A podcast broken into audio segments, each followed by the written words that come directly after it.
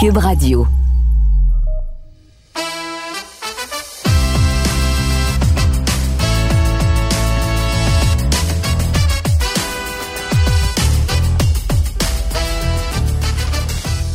Au cours des 40 dernières années, il y en a eu des changements dans l'entourage des Canadiens de Montréal. Plusieurs entraîneurs-chefs, plusieurs directeurs généraux, plusieurs joueurs. Mais il y a une chose qui demeure, c'est Pierre Gervais. Au fil des ans, Pierre Gervais a résisté à tous les changements dans l'organisation des Canadiens de Montréal.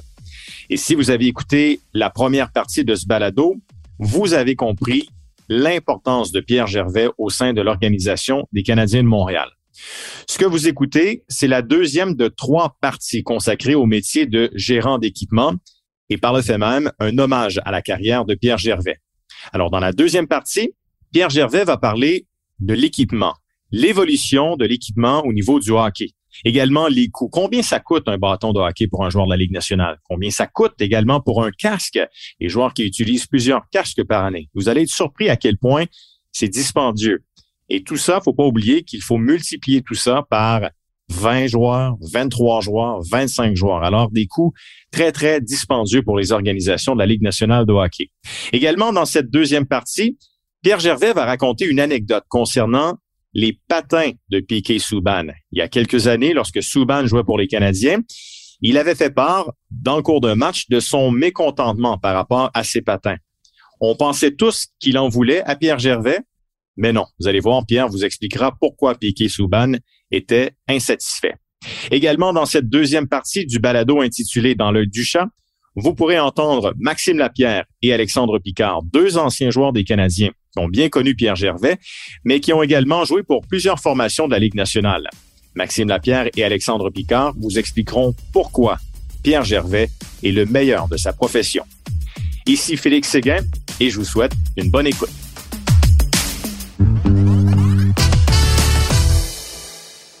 Pierre, évidemment, tu es bien placé pour témoigner et constater de l'évolution de l'équipement au fil des ans.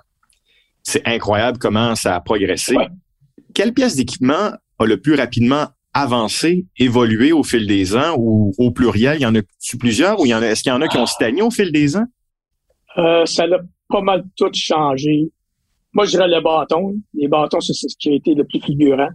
C'est tellement différent de ce que c'était comme les patins, ça a évolué, sont beaucoup plus légers, beaucoup plus performants. Les gants, c'est beaucoup plus léger.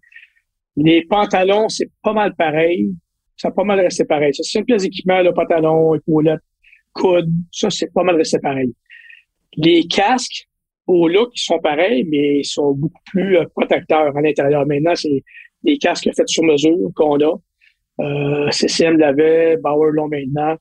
Euh, des casques qu'on moule la tête des joueurs avec un computer. Puis c'est, c'est, vraiment là, euh, pour, euh, les commotions cérébrales, c'est vraiment excellent. Il coûte cher, là. Je vais dire que c'est ouais. 800 dollars du casque. Là. Du casque? Quand il faut, que tu en achètes 5 par jour en partant, parce que t'es l'oreille de pratique, la game, ça route, du casque. Wow. Mais c'est très, très performant. Donc, un joueur X va passer combien de casques avec toi dans une année chez le Canadien? Ben, si le gars a ces cinq casques-là, il va passer probablement les cinq casques, parce que maintenant, mi-saison, on change. Mm-hmm. Si le joueur a joué régulièrement, les casques ordinaires, en général, on essaie d'échanger à la mi-saison. Parce que veut pas des gars, un, les porte souvent, deux, ça mange pas mal de coups. Trois, nous, l'équipement est toujours euh, trempe séché, trempe séché, trempe séché. Comparativement euh, aux gars qui jouent des de garage, arrivent chez eux, ils ouvrent ça dans le sol chez eux, dans son garage. Nous, c'est des systèmes de chauffage euh, écoute, c'est très performant, c'est très, très chaud avec échangeur d'air. Fait qu'à mener le fond, la densité, se sont aperçus. Euh, ça, on a ça dans nos conventions. Les compagnies nous filent là-dessus. Sont aperçus qu'à force d'être euh, trempe, chaud, trempe, chaud, trempe, chaud, ben là, le casque était pas mal moins résistant, pas mal moins, ça absorbait beaucoup moins de coups. Fait qu'on change, nous, des casques à, à la mi-saison, tout le temps, tout le temps. Fait que, tu sais, il y a de, de, plus en plus de joueurs qui vont avec ce casque-là. C'est extraordinaire, point de vue euh, blessure, point de vue santé du joueur naturellement. Mais euh, c'est sûr que le budget, là, ça mange un Ben oui. Donc, à peu près, si tu dis 5, tu changes ça à la mi-saison, donc 10 à peu près par année, c'est ça? Oui, ben on, a, on a comme celui de Brassard, on ne change pas vraiment. Parce okay. que lui, c'est pratique seulement, puis quand on va sur la route, il ne sert pas, ainsi de suite. On change ceux de match. Fait qu'on en change deux, en fait, dans cette batch-là. Puis on a, si du gars est 100 qu'on l'année suivante, on les recommande. On en okay. recommande deux autres. OK. Donc, à 7 800 dollars l'unité, multiplié par, euh, je sais pas moi, 20, 25 joueurs qui peuvent passer l'année à Montréal. Mais je connais des clubs dans l'année qui ont des budgets beaucoup plus serrés qui, eux, c'est non. Là. Ah oui? C'est non. C'est un chacun, puis vas avec ça. Ben oui, c'est sûr. C'est sûr. Mais tu sais, moi, je me dis tout le temps, même si c'est un joueur, ton septième défenseur, là, si tu te demandes le casse, t'as pas le choix d'y donner. Parce que lui, si tu dis non, là, puis deux semaines après, il joue, puis il commence au cérébral, puis il reste invalide le restant de ses jours. Il peut dormir ça personnellement là-dessus. Là. Mm-hmm. Fait que, euh, non, non, je parle au gérant d'équipement, puis il voulait pas. Fait que là, regarde, je suis rendu là, je suis à chez Hollande. On va au pire, là, mais ça peut arriver. Je comprends. pour, pour protéger, pour protéger l'équipe, et pour le bien du joueur, ben, non, c'est en avec ça. C'est ainsi, ainsi euh, va la vie. Maintenant, les bâtons. Un joueur, là, un joueur de centre numéro un, peut passer combien de bâtons dans une année? Ben, les bâtons, en général, c'est un bâton par match. Je fais l'average de tout le monde, là. Parce qu'oublie pas ce que, un, ces bâtons-là, c'est un composé. Donc, le joueur, s'il a lancé pas mal, il a fait pas mal de, de, choses avec, il a plus le même feeling. Ça perd beaucoup de son feeling. Deux, durant un match de hockey, tu as beaucoup de chopage des, avec les bâtons. Ça, en bois, avant, ça faisait une petite chose dans le bois, une marque dans le bois, ça fait là. Parce que là, ça crée une petite craque qu'on va pas l'œil nu. C'est pour ça, d'ailleurs, des fois, tu vois un gars qui a lancé sur réception, pouf, le bâton pète en deux. Ces bâtons-là, c'est quasiment incassable. Quand il est neuf, là, tu peux lancer là, 50, 500 fois en ligne, il ne jamais. Sauf que quand ça arrive, c'est parce que justement qu'il y avait un chip dedans que tu vois pas. Puis, tu sais, veux pas après un match de hockey, un gars comme euh, Brendan Gallagher, avec le style de hockey qu'il joue, ben, je veux dire, l'affaire sur le bâton, nuit de le changer parce que le premier chiffre, la, game d'après, ça peut être un but que tu manques à cause de ça. Mm-hmm. C'est-tu le bâton qui va servir pour la pratique d'après aussi? Oui, effectivement. Ça, il okay. encore. Puis les bâtons que les gars ne reprennent plus, on les vend à la boutique souvenir. Là. On essaie de récupérer le plus possible. La plupart des joueurs. Tu as des joueurs qui en passent moins. Brett Kulak, lui, il va faire deux, trois games avec un bâton, quatre games. T'en as qui sautent une game ou deux, là, mais la plupart, c'est un bâton. OK. Donc, une moyenne de un bâton par match, donc 82. 82 matchs par année, puis euh, plus, mettons, plus les séries. entraînement, puis les séries, c'était faible. C'était rendu pas mal, c'est un bâton par joueur. À 240, 250 qu'on paye nous. Mais tu sais, qu'est-ce qui me fait... Euh, des fois, là, je décris des matchs, puis je vois des bâtons qui se brisent à rien. Là. Fait que c'est finalement la, la chip dont tu parles, là, sur un tir. Des fois, c'est une passe où il y a un gars qui frappe sur le bâton de l'autre, puis ça se fracasse tout de suite. C'est arrivé quelques fois qu'on a eu comme... Euh, il y avait un problème avec le bâton. Sais, d'ailleurs, récemment, que le Jake Evans, là, avec la compagnie là, qui joue, là, Mané, c'est comme 3, 4, 5 fois en ligne, bien pratique, là, boum, c'est pas normal. Donc là, je parle à mon représentant, puis j'avertis, puis il crédit, puis il check les affaires. Là. Mais généralement, c'est ce qui se produit. L'autre chose qui a beaucoup changé au fil des ans, c'est les patins, et surtout la lame des patins. On se souvient à une époque pas si lointaine, Guy Lafleur jouait avec ses patins, puis il y avait des mm. plastiques blancs au bout des lames. Là, maintenant, vous pouvez changer la lame du joueur en l'instant de 10 secondes. Comment on a pu arriver à, à, changer une lame aussi rapidement au fil des ans? Ben écoute, les, les, les, compagnies se sont penchées sur le, sujet, naturellement, pour essayer d'être le plus léger possible, le plus performant possible. Et puis souvent, ils demandent notre avis là-dessus. Mettons, ils arrivent, ils disent, mettons que dans nos conventions, si on avait à faire une âme, qu'est-ce qui serait le plus le mieux pour vous, puis tout ça. Ils pensent à nous autres avant de penser au retail, parce que ça fonctionne pour nous autres, ça fonctionne pour le retail également. Donc là, on arrive avec des suggestions, on arrive avec des prototypes. Euh, on regarde ça. Fait finalement, ben, euh, il y en a qu'on a essayé, puis euh, dès ça, ça fonctionnait très bien euh, ici dans mon bureau. Mais dès que le gars patinait avec une demi-heure, puis la, la, lame de la le système de là, c'était plus. Fait que là, il fallait créer un système qui fonctionne bien, même quand la lame est froide. Puis à ce ça va vraiment très bien. C'est un trigger, puis euh, change de lame. Euh, nous, ici à Montréal, on a 6-7 de lames par joueur. Fait que moi, euh, je change de lame, puis dès que la période est finie, j'aiguise l'autre, puis éventuellement, là, je fais un roulement. Là. Comme aujourd'hui, je suis tombé du 7-1 au 7-2. Je fais quatre matchs à peu près par site de lame. Pour que la lame, le gars, s'il change une fois, deux fois, trois fois durant la match, ben, ils sont tous la même hauteur. Je comprends. Quand quatre matchs, ça n'a pas le temps d'user la lame pour que le gars voit une différence. Fait que tous les quatre matchs, c'est une rotation de tout le monde. Puis on, on s'en va avec ça. Fait que les joueurs ne voient absolument rien. Si tu leur dis, il voir une différence, mais tu leur dis pas. C'est ça. euh, Puis durant un match, le gars n'a pas besoin d'enlever son patin. Puis Alors, ah le, le, gardien n'a pas besoin d'enlever sa jambière, tu sais, pour ça, c'est bon pour tout le monde. C'est bon pour tout le monde sauf nous autres, là, parce que quand les périodes, ça te donne des ouvrages. Ouais. Tu sais, le coach, tu perds pas un joueur, là. C'est ça. Le coach ne perd pas son joueur. Des fois, il voulait jouer sur sa lame. Euh, Jerv, regarde, 5 secondes, là. c'est un power play qui arrive ou quand même, son joueur, il sait qu'il s'en vient rapidement. Là. Hmm. Avant, là, c'était comme, comme Piqué, je l'ai vu encore hier. Il y a encore sa vieille lame avec des vis. Ça, t'as pas le choix. Tu prends le patin comme à l'époque, tu l'amènes faire réviser, tu le ramènes. Fait que, tu sais, euh, l'incident qui est arrivé à Winnipeg, c'était ça. C'est Piqué, on avait une paire de patins pour lui sur le banc. Puis quand il arrivait, son patin perdait son, il y avait une coche, il fallait l'aiguiser. Il se fâchait parce qu'il savait qu'il fallait qu'il enlève son patin, puis mettre l'autre, puis c'était pas contre moi, c'était pas contre la planète, il savait, il se fâchait pour le, sur le moment, à cause du fait que, tu sais, j'ai dit, tu sais, qui a changé, mais il voulait pas changer. Fait que, regarde, ah, je me souviens de ce moment-là. C'est euh, c'est Patrick et moi, on avait, on avait fait le match, on avait l'impression que euh, Souban était fâché après toi. Non, non, non, ça paraissait ça, mais c'était pas ça. Il était fâché parce qu'il fallait que je ah. change. Puis, je savais, à toutes les fois que je disais à faut que sorry, you gotta, you gotta do it. Il se fâchait, c'est comme, ben, change de l'âme, je pas. D'ailleurs, cette fois-là, le lendemain, quand j'en avais parlé, il était tout surpris. Il était, ben, voyons non, hey, tu sais, je vais parler aux médias. Non, non, pas aux médias, fais rien, juste que ça paraissait de ça. Il était, il était assis dans mon bureau, il était tellement désolé de ça. Ah oui. ah ben, je, suis content d'entendre ça, euh, Pierre. Oui. Euh, j'ai parlé à Alexandre Picard qui a joué une saison pour les Canadiens en 2010-2011. Puis euh, lui, il me disait que au niveau de l'aiguisage de patin, tu lui avais dit à un moment donné, d'après moi, je vais te faire telle coupe, tel aiguisage, puis ça va améliorer ton patinage, ta façon de patiner. Est-ce que mm-hmm. tu as fait ça avec d'autres joueurs également au niveau de ah, l'aiguisage des patins? Bien sûr, bien sûr. Il y en a que ça fonctionne et que ça fonctionne pas. Euh, chez Weber, j'ai essayé tout le temps qu'il était ici, puis il voulait rien savoir. Ah non? Pourquoi? Écoute, lui, son exigence, c'est 5-8. J'ai tout de 5-8, puis je vais être 5-8 jusqu'à temps que je finisse. Oui, mais 5-8, c'est pas bon pour toi. Essaye, essaye, trois quarts, essaye. Parce qu'un joueur, là, surtout un gros ballon comme ça, moins c'est le, le hollow, moins qui est coupant, moins qui est profond, moins que c'est coupant, mieux que c'est. T'as plus de glide, c'est moins dur sur tes genoux, c'est moins dur sur tes hanches. Euh, regarde, David Savard ici, il était un pouce. Un pouce, c'est plat, pas mal flat.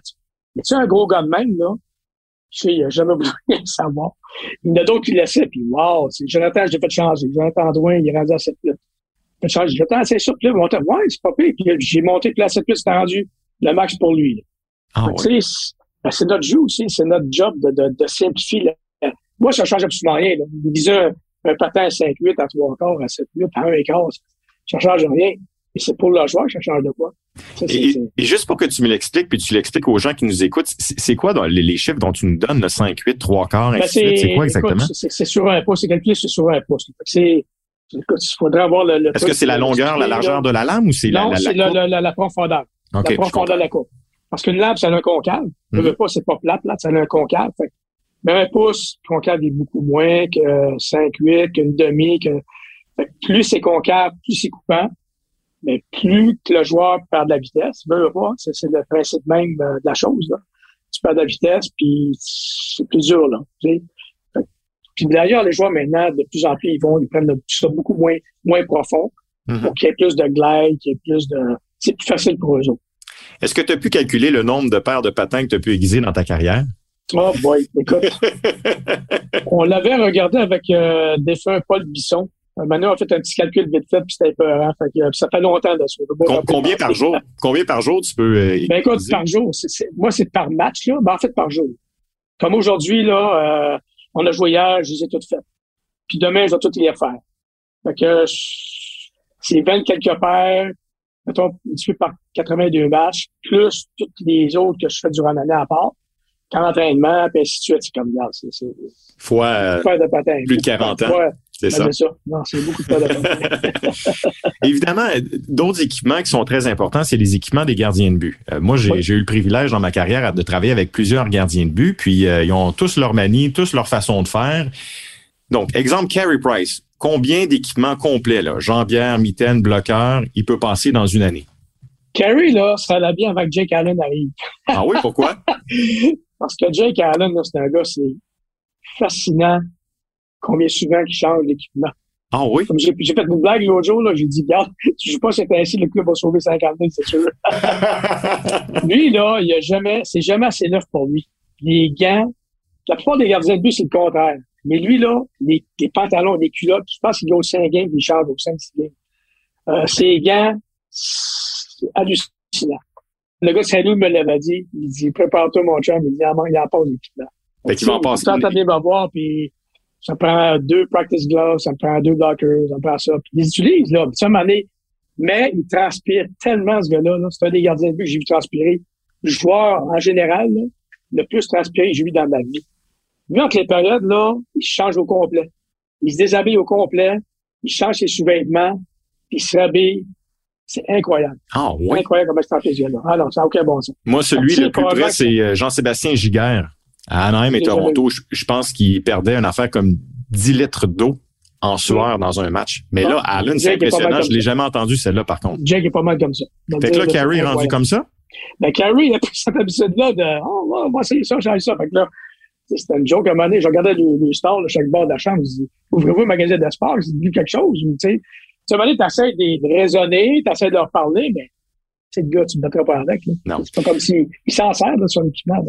Donc, Carrie, avant que Jake Allen arrive, c'était quoi la logique? Arrive, il changeait de, je te dirais peut-être euh, des gants de game, peut-être trois gants par année, trois blockers, trois, quatre paires de pads. Plastron, une fois, peut-être qu'il changeait.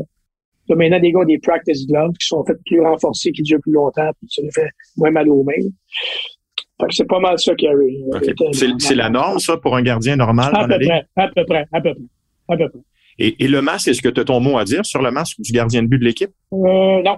Du tout? Non. Le gars choisit, quand il arrive telle compagnie, il choisit qui fait sa peinture. Ils ont toutes leur... Euh, moi, je fais ce que le gars veut, puis c'est comme ça que ça se fonctionne. Puis les gars, les masques, ils les gardent parce que c'est fait sur mesure, c'est fait à leur... Fait que les masques, ils les portent toujours avec.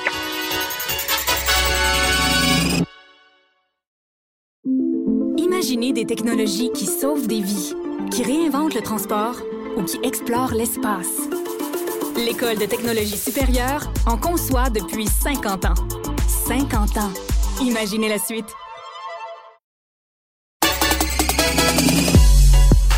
Maxime Lapierre, tu as roulé ta bosse un peu partout. Montréal, Anaheim, Vancouver, Saint-Louis, Pittsburgh. Tu es allé jouer en Europe. Euh, T'en as vu. Euh, Pierre Gervais, est-ce que c'est le meilleur gérant d'équipement que tu as vu euh, dans ta carrière?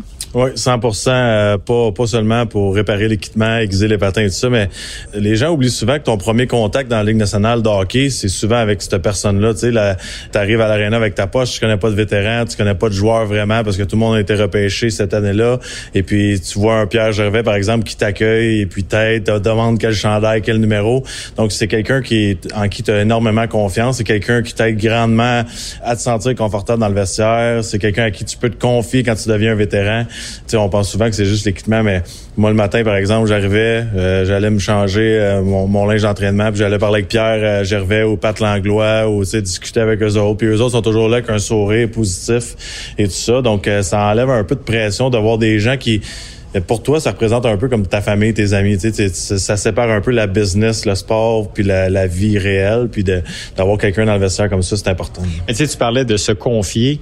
Ces gars-là, ils disent absolument rien. Hein? C'est ça, les transactions, les nouveaux joueurs, les congédiements. Puis si vous allez vous confier, eux, ils disent absolument rien. Puis c'est exactement, tu sais, ça explique grandement la qualité de la personne, parce qu'on s'entend que si s'il y avait un livre qui serait un, best-seller dans le monde, ce serait un gars comme Pierre Gervais. Tout ce qu'il a vu, entendu, euh, t'entends jamais rien sortir de son côté. Et puis c'est aussi la passion, tu sais, un gars comme lui euh, fait pas les choses juste pour les faire. Après le nombre d'années, euh, ça fait longtemps qu'il est dans la Ligue nationale de hockey. Puis quand il aiguise ses patins, l'impression qu'il veut que ce soit le meilleur aiguisage de l'histoire du Canadien de Montréal à chaque fois, que ton équipement soit parfait. Et puis moi, j'ai une anecdote avec lui, c'est à mes débuts, il était venu me voir à un moment donné avant de pratique, il m'a dit faut qu'on change les culottes. je, dis pourquoi faut changer mes culottes. Il y a une graphique qui dit ah, c'est Canadien de Montréal ici, là. ça paraît pas bien à la télé. voilà. J'étais prêt à garder ces culottes-là toute ma carrière, mais pas, pas du côté de Pierre Gervais. c'est drôle que tu dis ça parce que j'ai réalisé l'entrevue avec Pierre, puis il me disait que des fois, il est parvenu à influencer des joueurs. Bon, tu parles de ton équipement. Lui, des fois, il essaie d'influencer sur euh, la façon dont euh, il aiguise les patins pour certains joueurs, pour permettre à certains joueurs de mieux patiner, d'être en meilleur équilibre. As-tu vécu ça avec lui? Ouais, non, c'est sûr et certain. Puis c'est là que tu, tu te rends compte que c'est pas une machine puis un monsieur qui aiguise des patins, c'est une science. Puis chaque joueur a un radius différent, un angle différent dans sa lame, tout dépendamment de ton poids, ta technique de patin, le nombre de minutes que tu peux jouer dans un match et tout ça. Est-ce que tu es un joueur qui patine plus en ligne droite? Est-ce que tu es un joueur qui aime tourner partout sur la patinoire? Est-ce que tu donnes les mises en échec? Puis Pierre Gervais, lui, juste un coup d'œil, première pratique, il te regarde puis il sait exactement ce qu'il veut te donner.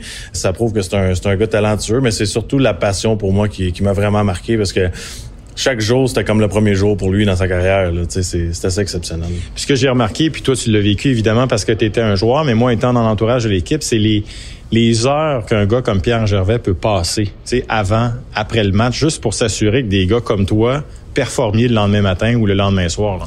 Oui, exactement. Puis tu sais, des fois, tu vois des équipes comme cette année, euh, ça va moins bien, les gars travaillent moins fort et tout ça. Moi, je pense toujours à un gars comme Pierre Gervais qui, quand tu arrives de ton voyage sur la route, euh, c'est lui qui aide à dépacter l'avion, c'est lui qui aide, euh, qui va faire sécher ton équipement en plein milieu de la nuit. c'est lui qui le lendemain matin arrive le premier à l'aréna, puis il y a des joueurs qui trouvent le moyen de dire qu'ils sont fatigués. d'une certaine façon, ça fait capoter, mais ça prouve que, encore une fois, ça revient à la qualité de l'individu. Puis ça se transmet dans le staff en entier. tout le monde qui l'entoure, tout le monde qui l'aide. Euh, l'arrivée de Pat Langlois qui était plus jeune, Steamer, tous ces gars-là agissent de la même façon. C'est des, des, êtres humains merveilleux, puis ils sont, sont toujours là pour t'aider. Merci Max, c'est gentil. Merci Félix.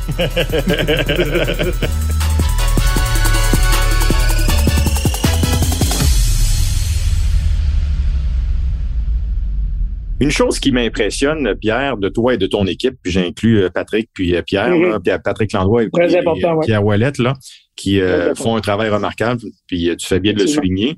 Parce que tu sais, je vous côtoie depuis quelques années, je vous vois sur la route, je vous vois à Montréal, puis j'ai l'impression que vous travaillez tout le temps parce que vous préparez le vestiaire, la pratique se termine, vous travaillez encore, vous préparez pour le match, le match se termine, vous travaillez encore, puis quand vous êtes sur la route, ben vous transportez tout l'équipement dans le vestiaire pour être prêt pour la pratique du lendemain. Mm-hmm. C'est incroyable le nombre d'heures que vous pouvez passer pour aider votre équipe.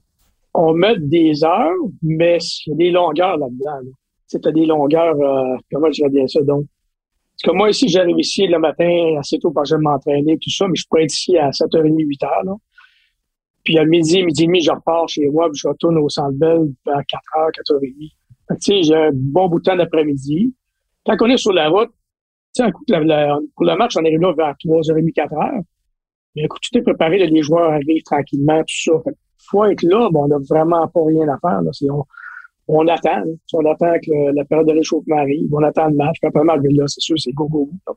Mm-hmm. Parce que généralement, on change de ville. Si on est ici à Brossard, ben, les boys, ils se pas avec l'équipement pour s'en aller ici à Brossard.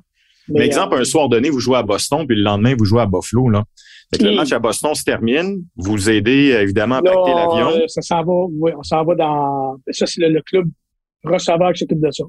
Comme à Boston, il y a quelqu'un qui travaille pour nous. OK. Fait que lui, euh, il load le camion, il embarque tout ça, s'en va à l'aéroport, s'en va à l'avion. Nous, on prend l'autobus, on prend le camion si on veut, puis Rendu là, c'est tout le personnel de l'aéroport de ça. Arrivé à Buffalo, c'est le camion des sables qui recule l'avion. Là, c'est tous les gars de l'aéroport qui l'autre ça dans. Fait nous, on touche l'équipement à l'aréna, comme à Boston après le match, puis mm-hmm. à l'aréna en arrivant à Buffalo. C'est ça. Donc, vous n'allez pas vous coucher tout de suite quand vous atterrissez à Buffalo. Non, non, vous allez préparer le vestiaire. On s'en va préparer ça. Bon, tu on prépare, euh, c'est juste de, préparer ça grosso modo, là. Ça prend peut-être 45 euh, minutes. Fait que, tu sais, en fin de compte, on se couche pas bien, bien euh, après tout le monde, tu sais. Puis le matin, honnêtement, là, moi, je vois ça depuis quelques années, là, je pense que les, instructeurs sont rendus de plus longues heures que nous. Ah euh, Ça paraît moins, là, mais écoute, il y a en fond du vidéo, là. Il y a en fond. Moi, j'arrive le matin, souvent, ils sont déjà arrivés, Ils sont dans leur bureau, puis ils regardent le game de la veille, ils préparent le meeting d'après. Puis dans l'avion, moi, je rentre dans l'avion, là, puis je mange, puis euh, dodo, là. Les autres, c'est constamment, ils sont tous sur leur tablette, puis constamment. Tu sais, à bout, en bout de ligne, là, euh, en fait, longueur d'heure, là, quand tu veux que ce soit professionnel puis sharp, tu n'as pas le choix de des heures. Oui, on a des longues heures, mais l'été, on se reprend. la saison est courtée de l'an passé, 56 matchs. Là, quand vous partiez sur la route, puis vous aviez, exemple, trois matchs à Vancouver, puis euh, les trois suivants étaient à Calgary ça a dû vous donner un coup de main quand même d'être euh, à la même place quelques jours de suite? C'était beaucoup plus facile. Beaucoup plus facile pour tout le monde. C'est le principe un peu du baseball. Là. on arrivait, ben, on voyageait rarement de nuit après les matchs. On s'installait d'une ville, on était là pendant... Puis ça, surtout qu'il n'y avait pas de concert, il n'y avait pas de basketball, il n'y avait rien. Fait on avait, on n'avait pas changé d'aréna tout le temps. Il y avait des arénas de pratique, puis on venait d'installer le temps.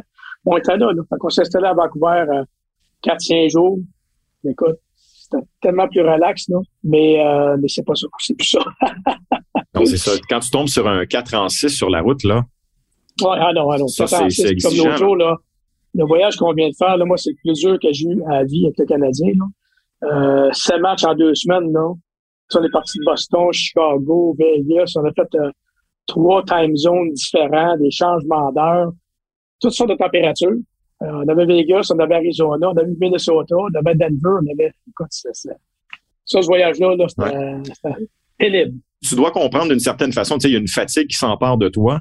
Puis là, tu regardes les joueurs qui, eux, ah, aussi sont fatigués, puis en plus doivent performer. Tu dois avoir beaucoup de compassion pour eux. C'est arrivé souvent dans ma vie que je dis aux gens, vous n'avez aucune idée. Là. Ouais. Pas parce que le gars fait 7 millions par année qu'il est obligé de performer. Là. Il est fatigué, il est fatigué, puis il Deux matchs en deux soirs, c'est très exigeant sur les joueurs. Là.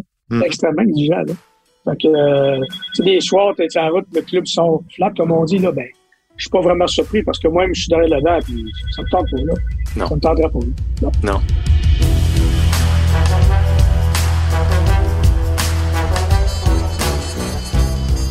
Alexandre Picard a joué une saison pour les Canadiens, puis il a eu le privilège de côtoyer, de rencontrer Pierre Gervais. Alex, euh, est-ce que c'est le meilleur que tu as connu euh, dans ta carrière de hockeyeur? Euh, oui, sans, sans, aucun doute. J'ai fait quelques équipes dans la Ligue nationale, dans la Ligue américaine aussi, mais Pierre Gervais, c'est certain que c'est un des plus grands par sa passion par rapport à l'équipement. Puis moi, ben j'ai eu la chance, euh, je suis un passionné de vin. Pierre Gervais, je pense que c'est connu que c'est lui aussi un passionné de vin. Donc, euh, quand j'étais à Montréal, il euh, m'a pris sous son aile. Il m'a amené à quelques places aux États-Unis, les meilleures places pour acheter du vin. Puis, on ramenait toujours quelques bouteilles. Et puis, j'ai eu la chance aussi à la fin de la saison avec David Desharnais Pierre nous a invités euh, chez lui euh, pour un bon souper avec euh, quelques bonnes bouteilles de vin. Il nous a fait une tournée justement de sa cave. Puis je suis vraiment content et chanceux justement d'avoir croisé Pierre Javet dans ma carrière. Puis je sais qu'il va être sûrement lié avec les anciens Canadiens. J'espère qu'on va le voir dans les tournées éventuellement. Est-ce que c'est plus qu'un un gérant de l'équipement? C'est-à-dire, est-ce que c'est un gars à qui euh, tu peux te confier, tu peux aller jaser, tu sais, qui peut t'aider dans ta progression?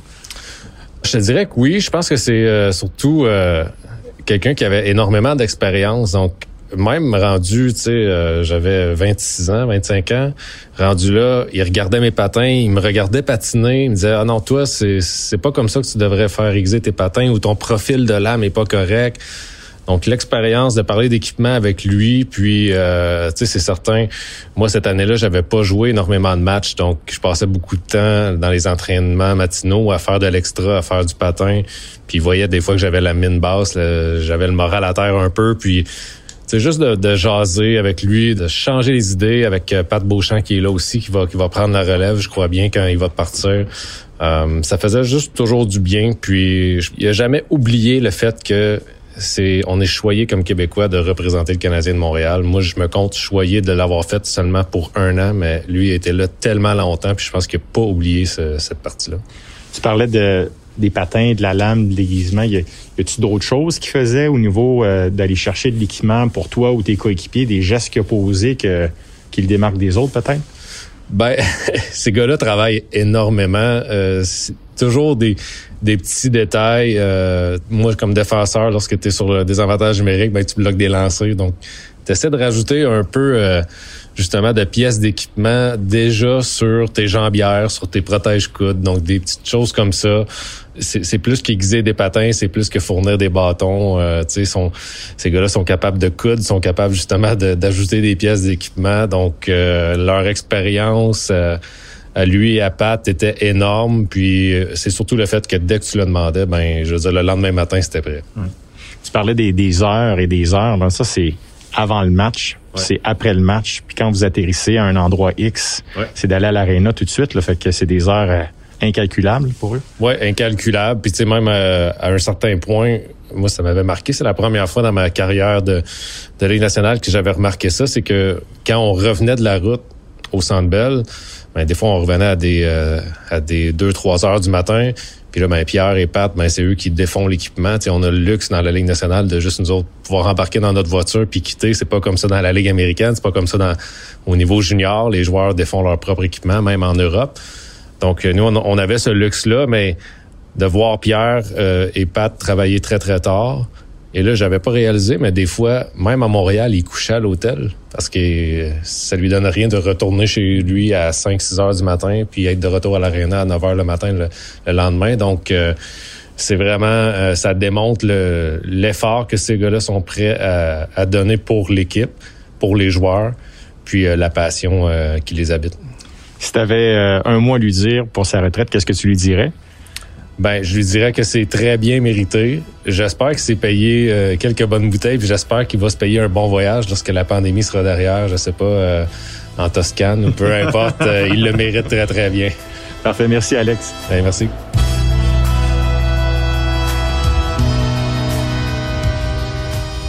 C'est ce qui complète la deuxième de trois parties de ce balado intitulé Dans le Duchamp et qui porte sur le métier de gérant d'équipement et par le fait même, ça veut un hommage à Pierre Gervais des Canadiens de Montréal. Dans le troisième et dernier épisode, il sera question des joueurs. Pierre Gervais a rencontré et a côtoyé au fil des ans un bon nombre de joueurs, des joueurs que vous avez aimés, des joueurs que vous avez appréciés. Et dans la troisième et dernière partie, il sera question de Patrick Roy, Corey Perry, Shea Weber, Carey Price, Sidney Crosby et de la présence surprise des Canadiens en finale de la Coupe Stanley en 2021. Ici Félix Séguin, merci d'avoir écouté et je vous attends pour la troisième partie.